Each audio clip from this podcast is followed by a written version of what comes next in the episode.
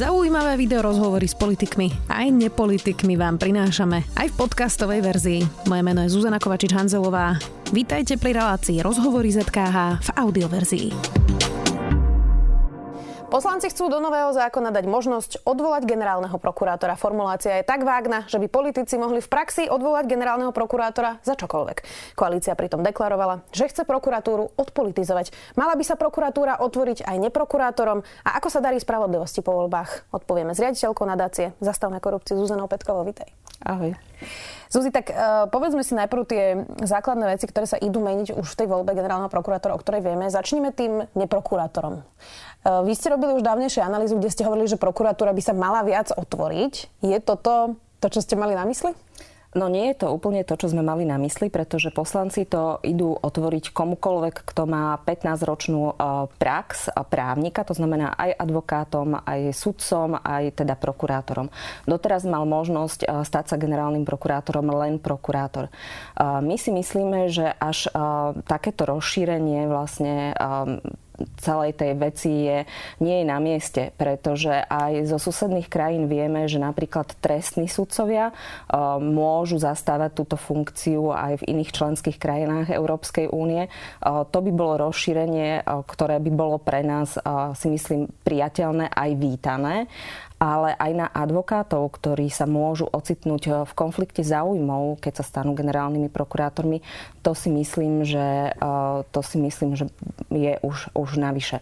To je práve tá diskusia. Opozícia hovorí, že je to Lex Lipšic, pretože koalícia priznala, že to je jedno z mien, eh, ktoré sa teda objavuje. A mohol by byť človek, nepochybne Daniel Lipšic má kvality ako advokát, aj obstal teda morálne, naozaj to v posledných rokoch je vidno úplne v priamom prenose, ale zároveň zastupuje Andreja Kisku napríklad v jeho spore KTAG, alebo zastupuje rodinu Kuciakovcov práve v kauze vraždy. Ako generálny prokurátor by takéto veci zrejme mal na stole. Dá sa to vôbec sklbiť s takto exponovaným človekom v takýchto kauzach? Presne tak, presne to som mala na mysli, e, že e, tieto kauzy sa môžu dostať na generálnu e, prokuratúru. Napríklad obvinení budú žiadať zrušiť uznesenie o obvinení, o čom rozhoduje generálny prokurátor a tam by sa Daniel Lipšic dostával do vážnych konfliktov, konfliktov záujmov. Či už je to tá spomínaná kauza KTAG, alebo či je to, či je to kauza, či je to kauza vraždy. Kuciaka, ale aj mm-hmm. zmenky napríklad. Čiže tých prípadov je veľa Navyše Daniel Lipšic bol politikom a bol dlhé roky politikom. A keď sa bavíme o tom, že generálna prokuratúra by mala byť nezávislá a nezávislá hlavne od politiky, tak toto by som nepovažovala za šťastný krok. No, vlastne bol na jednej si... kandidátke s vládnou stranou Presne teraz tak. a nebolo to tak dávno. Áno, tu sa vlastne otvára ako keby možnosť, že čo ak by napríklad nejakí poslanci Oľano alebo ministri za Oľano boli trestne stíhaní, ako by sa verejnosť pozerala na to, že či je toto trestné stíhanie nezávislé. Tu nejde len o to, že ten Daniel Lipšic by bol nezávislý alebo by teda rozhodoval nezávisle. Tu ide aj o to, ako by sa tej verejnosti javil. A ja si myslím, že verejnosti by, verejnosť by tam videla tú jeho politickú minulosť. Ja to vždy porovnávam s tým, že predstavme si, že by Smer išiel meniť zákon, aby sa mohol stať advokát Robert Kaliňák, ktorý je tiež v tej istej pozícii, je už mimo nejakých vysokých funkcií a je advokátom, aby sa on mohol stať generálnym prokurátorom. Tiež by sme asi všetci toto kritizovali. Juraj Šeliga práve v tomto štúdiu hovoril, že on nepripustí, aby sa porovnal Daniel Lipšic s Robertom Kaliňákom, lebo že Daniel Lipšic nie je Robert Kaliňák, ale ten princíp asi zostáva. To je pravda. My sa nebavíme o osobách. Ja si tiež nepochybne vážim Daniela Lipšica ako právnika, aj ako politika, ktorý dokázal ako jeden z mála vyvodiť zodpovednosť, keď spôsobil dopravnú nehodu, hoci teda ne, neumyselnú a bol vlastne za ňu podmienečne odsúdený, že odstúpil. Takýchto politikov je naozaj na politickej scéne málo, ale my sa bavíme presne o princípe, nie o osobách. Sú, chodia také všelijaké šumy a, a jeden z nich je, že teda možno by nebol generálny prokurátor, ale špeciálny prokurátor. To si vieš predstaviť? Ja si myslím, že je to úplne to isté. Hej. Špeciálny prokurátor je v zásade má na starosti tie najvážnejšie ako keby trestné činy, trestné činy korupcie, ťažké ekonomické zločiny a tak ďalej. Samozrejme nemá také rozsiahle právomoci ako generálny prokurátor, ale je ako keby pod ním je jeho, jedným z jeho námestníkov, čiže ja si myslím, že je to obdobná situácia. Objavujú sa ešte ďalšie mená, niektoré prokurátorské, niektoré neprokurátorské. Uvidíme, kto nakoniec vlastne, teda koho nakoniec prihlasia tie organizácie, ktoré budú mať tú právomoc, ale teda objavili sa mená Špírko, eh, Čenteš, Šanta, to sú všetko prokurátori. To sú mená, ktoré by si si tam vedela predstaviť? Mm, ja si myslím, že každého z nich by som si tam vedela predstaviť Ešte, na tejto pozície. Aj toho v zásade. No a potom sa objavuje sudca Kliment, ten je momentálne na Najvyššom súde aj v súdnej rade. Ten by bol tiež neprokurátor. Je to lepší nápad dať tam sudcu neprokurátora ako napríklad advokáta? Vidíš rozdiel v tom, či je to sudca alebo advokát? Áno, je to, ja tam vidím rozdiel. Vidím tam rozdiel presne v tom, že ten sudca sa nedostane do takých konfliktov záujmov, ako by sa dostal advokát, ktorý doteraz zastupoval nejaké trestné alebo iné, e, iné veci, iné kauzy a má, svoju, má svojich klientov, svoju históriu históriu. Ja si myslím, že ak by sa generálnym prokurátorom stal trestný sudca, že je to v poriadku.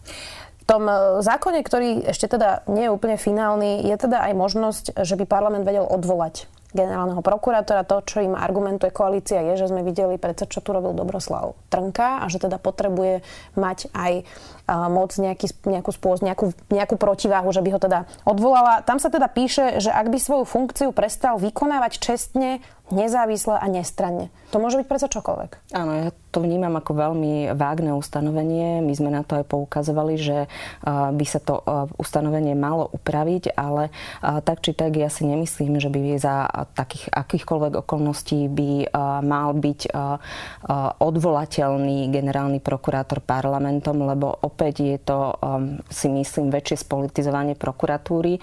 Ten generálny prokurátor v zásade si môže dávať akoby pozor, aby tých politikov nenahneval a vládnych politikov, aby ho neodvolali v parlamente, aj keď je tu nejaká poistka, že vlastne konečné rozhodnutie by bolo na prezidentke. Ja si myslím, že posudzovať nejaké prípadné previnenia disciplinárne generálneho prokurátora by mal nejaký nezávislý orgán. Ono, koalícia má pravdu, že tak ako to je nastavené teraz, tak v zásade je ten prokurátor neodvolateľný a akoby beztrestný, môže si robiť, čo chce.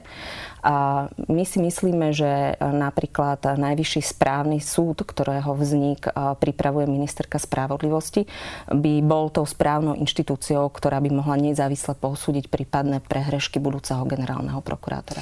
Je to ale správna úvaha od koalície, pretože to, čo sme videli v kariére Dobroslava Trnku, bolo, že keď ho mohli disciplinárne stíhať, doteraz sa to vlastne nedialo, mal niektoré závažné pochybenia, za ktoré nikdy nemusel pikať a že ako keby on tak plával tým systémom preto, že ten systém ako keby neriešil tie páky, ktoré už dnes má. Čiže je to oprávnené diskutovať o tom, keď vlastne my sme videli, že tie váhy, ktoré majú, tie protiváhy, ktoré majú, vlastne nikto ako keby ne- neaktivoval? Je to oprávnené. Aj my sme vlastne v tej správe o prokuratúre hovorili o tom, že ten systém ako uzavretý vlastne nefunguje, pretože tí prokurátori rozhodujú sami o sebe. To znamená, že vlastne tie disciplinárne komisie, ktoré sú dnes zriadené s prokurátorov, rozhodujú tí prokurátori o svojich kolegoch v podstate. Len to riešenie, že by to mali v rukách politici a nie nejaká nezávislá inštitúcia, nezávislý súd alebo nezávislý orgán, tak mi nepríde ako, ako správne riešenie. My sme tu spolu diskutovali už o reforme prokuratúry e, v tomto štúdiu. Mm, hovorí koalícia málo o tom, ako zmeniť celú prokuratúru ako takú, pretože vy ste vo vašej analýze v zastavme korupciu hovorili, že prokurátori by mali mať väčšiu autonómiu, že by to naozaj nemalo byť len na tej jednej konkrétnej osobe, napríklad Dobroslava Trnku, Jaromíra Čižnára alebo koľkoľvek, kto tam príde potom. Toto je vôbec niečo, čo reflektuje koalícia, že treba vlastne riešiť aj tie vnútorné procesy, nie len to, že kto sa tam na konci dňa dostane? No ja si myslím, že to reflektuje v programovom vyhlásení vlády, ale nie už v tomto konkrétnom návrhu. Tento konkrétny návrh rieši naozaj iba veľmi malú čas a to je tá voľba generálneho prokurátora. Zrejme preto, lebo koalíciu tlačí čas. Tá voľba by mala byť teraz, pretože súčasnému generálnemu prokurátorovi Jaromírovi Čižnárovi končí v lete funkčné obdobie. Takže oni ako keby hasili len, len tú voľbu, len len ten problém, ktorý je tu teraz, ale tá diskusia o zmene celého systému, ktorá si myslím, že je veľmi nevyhnutná, tak tu zatiaľ neprebehla. Ale ja verím, že teda v najbližšom čase sa začneme baviť aj o tom. Ono to vyzerá, že sa to možno ešte spomalí, pretože prezidentka už avizovala, že je nespokojná s niektorými tými formuláciami, prípadne to ešte môže vetovať. A je podstatné, či sa to spomalí a bude to o pol roka alebo o tri štvrte roka, ak to má byť na také dlhé obdobie. Musíme sa teraz naozaj takto ponáhľať, keď teda v júli končí funkčné obdobie. Jaromír Čižnár teda môže ďalej vykonávať tú funkciu, kým nezvolia nového prokurátora. Eh, je v tom nejaký problém? Prečo sa musíme tak ponáhľať? No, bude problém, ak naozaj, že prezidentka využije nejaké svoje eh, kompetencie a ona má právo ten eh, zákon vetovať, nepodpísať ho, potom sa vráti do parlamentu, potom kým ho znovu koalícia veto prelomí v prípade, ak by bol napríklad zvolený Daniel Lipšic a prezidentka zase využije svoju kompetenciu a nevymenuje ho, to sú ďalšie ako keby, že prieťahy a môže sa stať, že nového generálneho prokurátora tu nebudeme mať, nebudeme mať aj do konca roka. To si myslím, že by bolo dosť nešťastné. Preto si myslím, že aj v záujme vládnej koalície, aby ten návrh upravila tak, aby bol priateľný pre širšiu odbornú verejnosť a aj pre prezidentku. Preto ja vítam to, že Juraj Šeliga otvára vlastne diskusiu, ktorá sa má teraz uskutočniť, myslím, v stredu v parlamente. Aj pre mimovládky, aj pre ďalších odborníkov z prokuratúry, ako ten návrh, o ktorom bude hlasovať parlament, vylepšiť tak, aby boli všetci spokojní. Poďme aj na ďalšie témy. Táto vláda vlastne vyhrala svoj mandát mm, s protikorupčným programom. Bolo to niečo, e, čo teda najviac v kampani akcentovali. Ako sa im zatiaľ darí podľa teba v boji proti korupcii? No, máme ešte neuplynulo 100 dní od, teda uplynie tento týždeň, odkedy vláda nastúpila, odkedy je možné tak vo verejnosti ju kritizovať. Ja, si, ja stále vidím tú snahu v mnohých rezortoch uskutočniť tie protikorupčné opatrenia, ale čo ja vnímam ako malý posun je policia a možno také nejaké akože podobné snahy, o, tak ako vidíme tu tie snahy o reformu systému prokuratúry, tak aj o snahy o reformu vlastne o policie. Ja mám konkrétne skúsenosti v zásade s, rieč, s riešením protikorupčných prípadov a mám pocit, že to, čo nie je silne medializované, to ako by sa neriešilo. Prokurátori úradu špeciálnej prokuratúry, ktorí dozorujú tie korupčné prípady, tak sa neustále stiažujú na to, že NAKA, čo je elitná zložka policia, mala by vyšetrovať tieto kauzy, takže je personálne poddimenzovaná, že nemá dostatok schopných analytikov a vyšetrovateľov. A že napriek tomu, že už sa rozkrývajú aj také tie väčšie korupčné siete a chobotnice, tak stále vlastne po tej odbornej stránke tam sú nedostatky, ktoré môžu dopadnúť tak, že, ne, že veľké kauzy ako je búrka alebo Kajetana Kičuru, ak prídu na súd, tak súd môže týchto obžalovaných oslobodiť, pretože sa spravia chyby pri, pri tom vyšetrovaní. Aby som tomu rozumela, my máme teda naozaj veľmi veľa policajtov na počet obyvateľov, čiže mali by sme využiť tie kapacity lepšie na NAKU a možno menej, ja neviem, dopravných hliadok, alebo neviem, kde všade sú tí policajti, ktorí, ktorých máme tak veľa? No, ja si myslím, že to nie je len o kapacitách, ale aj o odbornej pripravenosti tých policajtov. Vieme, že protikorupčnú náku riadil pán Krajmer, ktorý bol spájaný s Norbertom Bederom, oligarchom Smeru. A aj keď tento pán už z policie odišiel, tak ten nepriaznivý stav aj pro, podľa prokurátorov pretrváva. Môžeme si myslieť o Dušanovi Kováčikovi, o špeciálnom prokurátorovi čokoľvek, ale to, čo konštatoval v svojej správe za rok 2019, že, že Tanaka je absolútne nepripravená riešiť veľké kauzy, to je pravda. Môžeme povedať, že to zrejme bol zámer, aby Naka bola v takomto stave? No je otázka, či to bolo zámer, alebo proste sú objektívne skutočnosti, že, že takýchto policajtov je málo, ale je to v zásade fakt. Čo by mal teraz minister vnútra Mikulec robiť? Mal by sa špeciálne venovať NAKE? A, no, ja si myslím, že by sa mal, lebo tá NAKA akože v súčasnosti vyzerá, ten imič vlastne tej policie je dobrý, riešia sa veľké veci a tak ďalej, ale ja považujem za nepriateľné, ak napríklad prokurátor pri, v rozhodnutí, kde žiada zmeniť vyšetrovateľa, pretože ten neurobil za mesiac pomaly žiaden úkon, konštatuje, že v konkrétnom prípade viac zistili investigatívni novinári a viac si dokázal prečítať z novín ako z výsledkov v spise.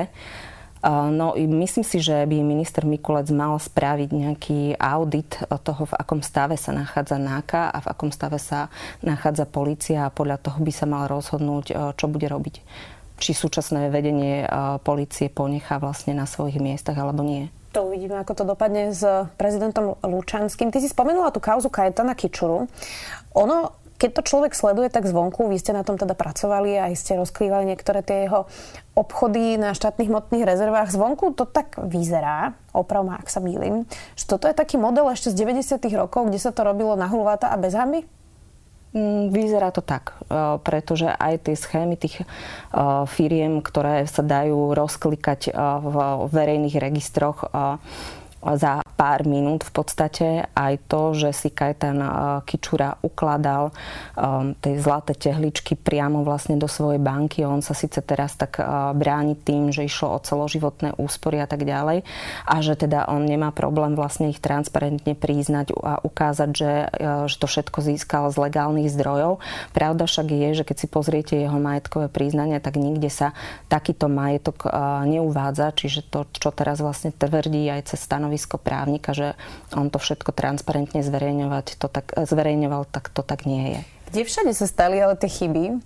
Pretože to, čo uh, sme boli svetkami napríklad pri Ladislavovi Bašternákovi alebo Marianovi Kočnerovi, boli také, že môžeme to nazvať pomerne komplikované alebo zamotané schémy. Ale toto je také pomerne jednoduché. Napríklad banka má povinnosť nahlasovať takéto veľké veci exponovaných osôb alebo teda funkcionárov. To sa zrejme nestalo, alebo ak sa stalo, kto potom to vôbec vlastne nepreveroval.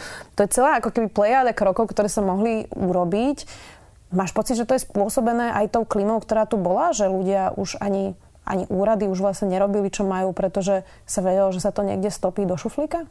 No ja si myslím, že tu, títo ľudia si mysleli, že už sú v zásade nedotknutelní. Roky im niektoré veci prechádzali. Ne, nebavíme sa teraz konkrétne o, o Kičurovi, ale teda o, všeobecne.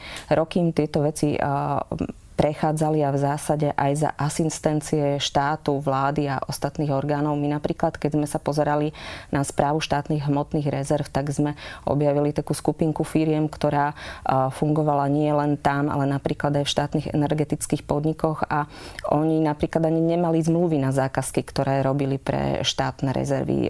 Tie ani nenájdeš v centrálnom registri zmluv. Jednoducho Kajetán Kičura podpísal nariadenie, vnútorné nariadenie, že jeho závody mohli objednávať vlastne napriamo len a riešilo sa to len ako objednávka a faktúra. To znamená, že verejnosť nemá možnosť sa ani pozrieť, že či tie zmluvy sú pre štát výhodné, netendrovalo sa a podobne.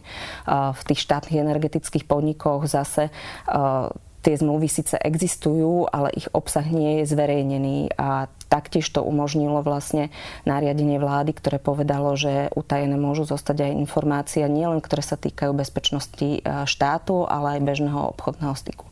Čiže keď si kúpili toaletný papier, tak sme sa nedozvedeli, že za koľko ani koľko? O, to sme sa dozvedeli. Nešlo o toaletný papier, ale o rekonštrukcie, rekonštrukcie budov, ktoré išli aj spolu do miliónov eur.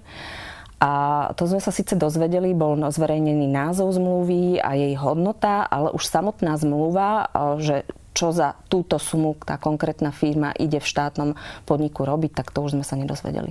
Vyzerá to možno tak bezútešne pre bežného človeka, e, že vlastne máme tu nejaký rozklad právneho štátu, ale naprieč všetkými poschodiami, ktoré tu máme. E, uzavrime to otázkou, že teda bude tento týždeň 100 dní vlády.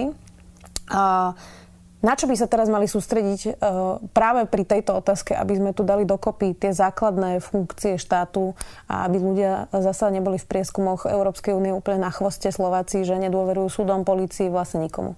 No ja si myslím, že niektoré rezorty už celkom dobre začali. Napríklad aj rezort hospodárstva, ktorý v týchto štátnych podnikoch sa robí audit. Dnes bola zverejnená napríklad informácia, že SEPS preveruje jeden konkrétny tender, ktorý bol, ktorý teda tú zákazku získal Jozef Brhel a jeho firma blízka. Jozef Brhel bol blízky, blízky HZDS a potom Smeru. Čiže ja vnímam správne, že v niektorých inštitúciách aj v hmotných rezervách sa robia tieto audity, tieto kontroly zmluv a že teda idú sa z toho vyvodiť aj nejaké dôsledky a že idú sa nastaviť aj opatrenia do budúcna, aby sa tieto situácie neopakovali. Napríklad aj našu nadáciu prizvali aj mnohé ministerstva k spolupráci na, tých, na nastavovaní týchto nových pravidiel, čiže to ja vnímam pozitívne.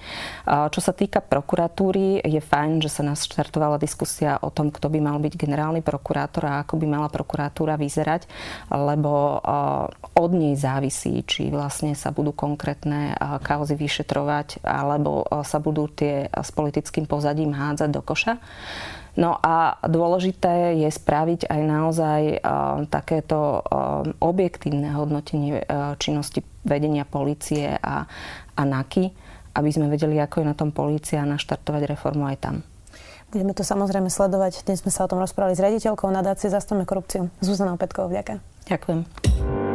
Počúvali ste podcastovú verziu relácie Rozhovory ZKH. Už tradične nás nájdete na streamovacích službách, vo vašich domácich asistentoch, na Sme.sk, v sekcii Sme video a samozrejme aj na našom YouTube kanáli Denníka Sme. Ďakujeme.